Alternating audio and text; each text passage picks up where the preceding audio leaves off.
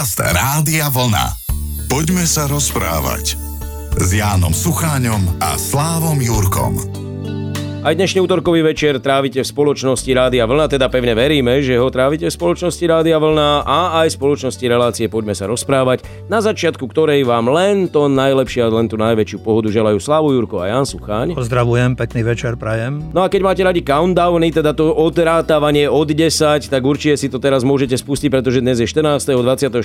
teda budú Vianoce, takže 10, 9 a prípadne ak máte radi countdowny do konca roka, tak aj ten si môžete spustiť. A ak máte radi countdown do poslednej relácie, poďme sa rozprávať, ktorá bude o dva týždne, tak e, preto vlastne o tom celom hovorím, že aj tu si to môžete začať možno nejak tak v hlave upratávať alebo upratovať a prípadne sa s nami podeliť o všetky tie dobré alebo možno aj menej dobré veci, ktoré ste prežili, z ktorých ste sa poučili. www.radiovlna.sk v reláciách si nájdete práve tú našu a cez formulár nám môžete napísať, pretože posledná relácia v roku 2021 bude o dva týždne patriť vám. Poďme sa rozprávať. Janko, ani sme sa nenazdali, ale v kontexte aj tých predošlých našich rozprávaní znova v rýchlej dobe, v rýchlom slede, bum, už je po tretej adventnej nedeli ešte jedna a potom už len schovávať darčeky, respektíve dopísať posledné listy Ježiškovi. Doteraz si ich mal kde, keď ich budeš schovávať? Listy alebo darčeky? Darčeky. Ešte v obchode? Necháme to na Ježiška. To je najlepšie. Jasná. To bývali pekné časy. No advent aj Vianoce to nás vracajú do detstva mnohom. Áno, celé to obdobie, veď sme už v druhej polovici adventu. To už v obchodoch a v reklamách to už dávno vlastne máme Vianoce. Ale my chceme ešte tak nejak zostať práve pri advente a tak trošku porozmýšľať a vrátiť sa k tomu, čo to vlastne advent znamenal v dejinách a znamená. Toto slovo pochádza z latinského slova adventus, čo znamená príchod. Advent možno povedať, že je taká naozaj bezprostredná príprava na Vianoce. Ako sme už spomínali, si naznačil aj tiež, teda, že máme už tretiu, ale tie nedele sú štyri. A je rozdelený ten advent tak na dve časti vlastne. V tej prvej je to vlastne o tej bezprostrednej príprave a je narodenia samotného Ježiša a potom tá druhá časť je už vlastne potom tak viac venovaná jeho matke. Teda to má taký skôr taký aj mariánsky nádych. Odtiaľ sú aj, aj názov vlastne, alebo tej liturgie, ktorá by bývala a býva roráty. Hej, že to je tiež súvisí práve s týmto obdobím. Adventné obdobie možno povedať, že má tak trošku taký kajúci charakter. Nie je tak ako pôst, že tam sa viac aj v liturgii vynecháva, že tá pôstna liturgia je taká strohá, taká suchšia, táto adventná tiež má nejaké tam e, pauzy, ale hovorím, je to, je to už z toho pohľadu na tie Vianoce. Sú tam aj také, možno povedať, obdobia, ktoré trošku niečo naznačujú, napríklad Sveta Barbora. Bo u nás sa spomínalo na ňu tým, že čo ja viem, devčatá chodili v bielých plachtách a čistili nejak tak ako vymetali kúty a robili očistu nejak takýmto spôsobom. Je tam Mikuláš, ktorý už je tiež takou predzvesťou ako darovania a je tam ešte Lucia v advente, ktorá je vlastne nositeľkou svetla, čo už naznačuje tak trochu, že čo skoro príde ten čas, kedy Zem sa opäť bude vracať k slnku a bude pribúdať svetla. Potom ešte teda tá druhá časť, tá je vlastne v tom advente súvisí práve s tým završením ľudských dejín, s parúziou, akože s druhým príchodom Krista. Takže toto oboje sa spája vlastne v jedno. Ja som, viem, že v mladosti vždy vnímal advent, alebo možno aj celé tie Vianoce tak, že keď bola prvá adventná v novembri, tak si hovorím, o, to ešte kopu času, to kým budú Vianoce. Ako náhle už to prešlo tak, že vychádzala na december, tak e, to len ako hovorím, že taká psychologická vec, hej, že si vrajím, a už je to blízko, už sme v decembri, že všetko tam bolo natlačené, tak teraz to paradoxe tiež vyšlo, takže začalo to v novembri, tak ja až teraz zistujem, že naozaj mal si pravdu, áno, mám ich ešte v obchodoch. Pôjdeme spolu a si vyberiem. ja ti vyberiem zoznam obchodov. Poďme sa rozprávať s Jánom Sucháňom a Slávom Jurkom.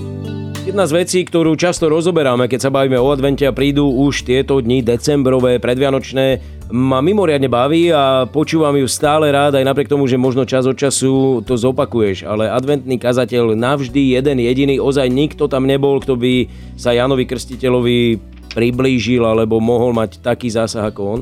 No bol to vznešený, zaujímavý, aj dramatický človek možno povedať a to, čo žil, tomu predovšetkým veril.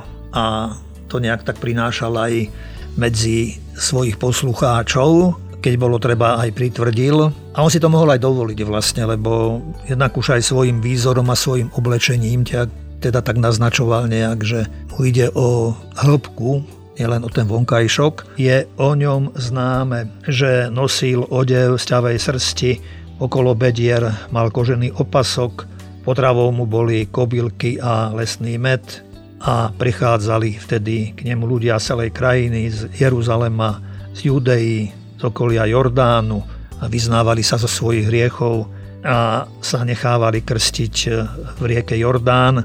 Keď dokonca videl, že prichádzajú aj mnohí tých, ktorých poznal ako farizejov, dokonca ich nazval hadím plemenom, kto vám ukázal, ako uniknúť Božiemu hnevu a budúcemu hnevu, lebo Ján by bol býval najradšej sa zdá, že tak ako keby všetko kosil, že pevnou rukou, že teda takýmto spôsobom chcel akoby so všetkými tými, ktorí podľa neho boli teda zlí, zúčtovať. Radili im, aby prinášali dobré ovocie, ovocie pokánia, aby sa nenazdávali, že keď sa budú prihovárať Abrahámovi, že tým vyhrajú, lebo hovoril aj také veci, že Boh môže aj deti Abrahámovi vzbudiť aj z týchto kameňov. Sekera je už priložená na korene stromov a každý strom, ktorý neprináša dobré ovocie, vytnú a hodia do ohňa a pokračoval ďalej, že on krstí tých ľudí vodou, ale že po ňom prichádza niekto mocnejší, ktorý ich bude krstiť duchom svetým a ohňom a v ruke má vejačku, vyčistí si humno, pšenicu si zhromaždí do sípky, ale plevy spáli v neuhasiteľnom ohni. Takže bol verný vlastne tej tvrdej, ako by som povedal, tomu tvrdému princípu. No a keď k Jánovi Krstiteľovi prišiel Ježiš, aby sa mu nechal pokrstiť, tak bol Ján prekvapený ty prichádzaš ku mne, aby som ťa ja pokrstil, aby som sa mal nechať tebe pokrstiť. No a Ježiš mu povedal, že nechaj, urob, čo sa urobiť má že aj Ježíš sa zaradil vlastne do toho davu, tých ostatných nechcel nejakým takýmto spôsobom vyčnievať, ale tým dostal vlastne, ako by možno povedať, priepustku alebo vstupenku a potvrdenie aj od Jana Krstiteľa, aby Ježiš potom mohol zahájiť vlastne verejnú činnosť pre aj tú svoju tvrdosť, ale predovšetkým aj spravodlivosť. Ján Krstiteľ, ako vieme, nedopadol dobre, tak nedopadol dobre, tak z nášho pohľadu nie. Mal konflikt s Herodesom, ktorému vyčítal jeho neusporiadaný život, no a podláhol vlastne aj Herodes potom Herodiade a Herodes sa postaral, aby sa Jan dostal do väzenia a keď tam e, Herodes oslavoval svoje narodeniny, ten príbeh je známy, je sfilmovaný, je zdramatizovaný, hrajú takéto predstavenia, tak e, tam e, Herodes ako tetrarcha, ako panovník, tak slúbil ľuďom, že dokonca sa zaprisahal, že splní slúby nejak. A keď, keď sa mu zapáčila, ako Herodia stancovala, tak sa jej pýtal, čo chce, aby jej splnil. No a ona sa išla opýtať svojej mamy, no a tá poradila teda, že aby, aby dali Jána sťať, takže doniesli potom Jánovú hlavu na mise Herodesovi, pretože chcel byť verný tomu, čo slúbil, aby to splnil. No a prišli teda tí potom žiaci Jánovi a Jána pochovali. Poďme sa rozprávať. Aj mi to asi došlo, že pýtať sa, prečo nebolo viac adventných kazateľov, no nebol to rozhodne povedané slovo angličtinárov dream job, teda niečo, po čom túžiš a o čom snívaš, pretože tí museli byť prenasledovaní neustále pod veľkým tlakom, aj keď si hovoril o tom Janovi, že to vlastne vyeskalovalo až teda až teda tým slúbom alebo tým, čo Herodes možno časom aj olutoval alebo olutoval už vo chvíli, keď si vypočul, čo si ona želá. Kazatelia všeobecne asi to majú dosť nahnuté v takej kombinácii s mocnými alebo s e, vplyvnými ľuďmi. Nie každý si uvedomuje to, čo Ježiš povedal Pilátovi, že by si nemal nad ním nejakú moc, keby nebola daná a tak ďalej a tak ďalej. Tak isté dejiny sú plné krvi vlastne tých ľudí, ktorí boli prorokmi, ktorí rozprávali ľuďom. Ja si myslím, že aj v tej dobe boli isté aj iní kazatelia, ale Jan bol asi tak e, v podstate akoby taký prototyp, dalo by sa povedať, ktorý išiel naozaj až do krajnosti. Takže možno aj týmto je, a preto je takto známy. A keď by sme preskočili storočia a prídeme k nám, tak e, iste aj v našej dobe, aj v našej spoločnosti dokonca. Ja sám som to zažil, že e, najmä keď e, boli v móde pasienky, kam zvážavali autobusmi ľudí a milovníkov teda týchto politikov, tak tí chodevali takí múdri odtiaľ títo ľudia a tí sa mnohokrát hlásili k tomu, že kňazi robia v kostole politiku. Sami by asi ľudia na to celkom neprišli, hej, takže dostávali takéto aj poučenia. A myslím, že nerobili politiku, my sme len upozorňovali, že klamať sa nesmie, kradnúť sa nesmie, zabíjať sa nesmie, unášať sa nesmie. My už dosi to ako prepojil a spojil, tak bolo na ňom a asi to vyrušovalo týchto ľudí, ktorí, to niektorí písali aj anonymmy a sám som dostal, že na jednom mieste, keď som pôsobil, že ak neprestanem, tak pošlu na mňa ruské komando, tak uh, hovorím, mne sa mnohokrát zdalo, aj po 89.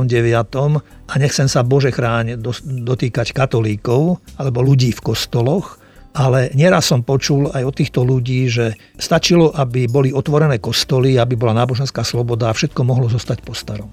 A boli to ľudia, ktorí sa chválili, ako za minulého režimu im bolo dobre, ako si v robote nakradli, nemuseli nič kupovať a prísť do kostolíka potom.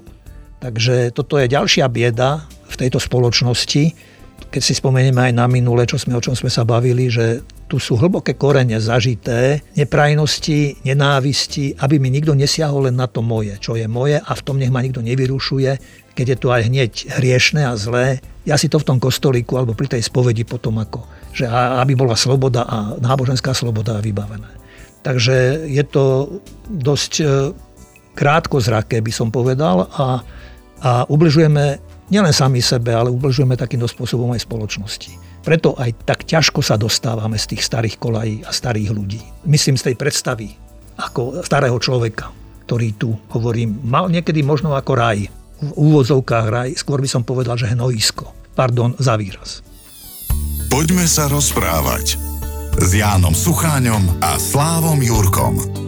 Trošku si to tak uh, zaonačil, by som povedal, že... Pri bojím sa, bojím sa. Hej, hej, hej, že, a tak je možné, áno. Ale nechcem, nechcem naozaj provokovať ani vyrývať, ale zase niekedy človeku to nedá, no že sa nemôže nejak len Áno. viesť akoby v nejakej tej krásnej, krásnom pohľade na svet a na život, keď keď e, navonok je mnohé pekné, len hovorím, že problém treba riešiť asi vo vnútri. To sú dve veci, tiež možno interesantné pre niekoho, že, že vyhražajú sa ti, že ti naznačia, že ťa zlikvidujú, alebo že ťa nenájdú, alebo proste, že aj teba unesú. A ty i tak pokračuješ ďalej, pretože tá priamosť, tá otvorenosť, to pomenúvanie veci pravým menom, to ti zostalo a zrejme už, ja neviem, vo veku, v ktorom si teraz e, je, je hlúpe, chore a naivné vôbec len sa pýtať o tom, že nemáš chuť sa predsa len zmeniť a menej e, rýpať do niektorých vecí? Mne to tak velí nejak vnútro. To ja som asi, tak nie, že urobil som asi aj ja preto dosť, pretože som asi veľa vecí vnímal a pozoroval a čítal, ale iste základ som dostal doma, plus teda to, že ak nejaký talent, tak trošku možno takýto som dostal, že pozerať sa na veci priamo a priamo ich pomenovávať. Má to výhodu aj takú, že nemusí si pamätať, čo kedy komu povieš. Je, že, lebo keby som začal nepravdivo rozprávať, vieš, tak raz môžem povedať tak raz, tak raz, tak, tak, to, tak to mám o starosť menej vlastne a nemusím, hovorím nejak, e, tým nechcem povedať, že môže sa niekedy omylom stať niečo, ale nie vedome, že by som, že by som veci nejak tak skrýval, alebo preinačoval, alebo inak rozmýšľal, alebo inak rozprával. Hm, a druhá vec, ktorá mi napadla, ešte je to v súvislosti alebo v spojitosti s futbalom, že keď niekto je nepríjemný hráč, ktorý dáva stále góly jednému mužstvu, tak boli takí tréneri, slávni a známi, ktorí dokázali zareagovať tým, že práve toho hráča kúpili, aby už nedával góly im, ale dával e, za ich mužstvo. A tu vlastne merím práve k tomu, že či keď hovorí o tých pasienkoch a jedno s druhým a tak ďalej v tej dobe, no neviem, neviem si to úplne vybaviť, ale nemuselo to byť tej dobe. Že či aj teba nechcel niekto použiť alebo využiť ako tvár, ako človeka, Áno, ktorý... áno, napadá mi, napadá mi, a bolo to v tej dobe vlastne nejak, keď e, sa tam niečo e, schylovalo ku koncu, tam, tam tej jednej moci, alebo ako by som povedala, že sa začala štiepiť, takže hej, prišiel za mnou človek, ktorý prišiel teda s tým, že bol vyslaný vlastne, že či by som nechcel byť nejak tvárov novovznikajúcej strany. Tak mu hovorím, prosím, to ty ma, čo ma nepoznáš? Ako, že vieš čo, že poznám ťa, ale prišiel som práve preto, aby som tomu človeku, aby som ja mal pocit, že som tebe o tom povedal a že aby som mu povedal, že to nechceš. Lebo on hovorí, že ja viem, že si to, že, že z počiatku a nebolo mi to ani príjemné, aby som s týmto za tebou vyšiel, ale s tým človekom sa stretávam pravidelne a on ma o toto požiadal, tak som došiel, aby som to nejak takto ako vybavil. Takže boli takéto ponuky, boli aj iné ešte, ale hovorím, ja som, ja by som nebol dobrý politik, alebo mňa by asi hneď nejak tak ako hnali preč, lebo by som im asi kazil kšeft. No a je to zahrnuté, alebo pod niektorým z tých slubov sa ukrýva to, že by si do toho vôbec mohol ísť? Akože dobre, že neplatili by ti, to je výborné pre nich, ja to ešte tak trošku poopravím, že tým ako keby som povedal, že politika je niečo len negatívne alebo čo, ale myslel som na náš obraz, hej, že, že takýmto politikom, lebo my máme stále politikov, my nemáme štátnikov, ja to často hovorievam a všetko sa tak potom degraduje, tak to všetko, aj keď na začiatku tí ľudia sú plní elánu a ideálov a neviem čoho a potom sa mi zdá, ako keby potratili mnohý rozum. Ale to som chcel len dodať, že napríklad ty si poslušný, ale voči autorite, lebo skladaš slúb poslušnosti. A predstav si, že by ťa zobrala nejaká strana a musel by si byť poslušný, povedzme, k nejakému starému újovi. To istotne by som ja neurobil, e, lebo ja som sa vydal touto cestou, ktorou som sa vydal a na tej ceste chcem zotrvať a pokračovať. A naše dejiny nie sú vysporiadané aj kvôli ľuďom, ktorí mali veľmi blízko k cirkvi, alebo boli aj v cirkvi vlastne a potom boli aj v popredí nejak spoločnosti. Takže toto je trauma, s ktorou neviem, či sa niekedy aj vôbec vyrovnáme.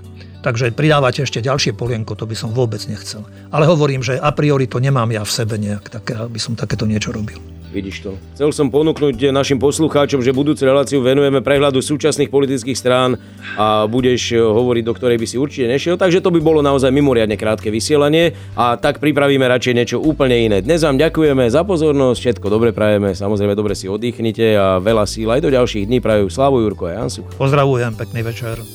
Poďme sa rozprávať s Jánom Sucháňom a Slávom Jurkom. Rádio Vlna.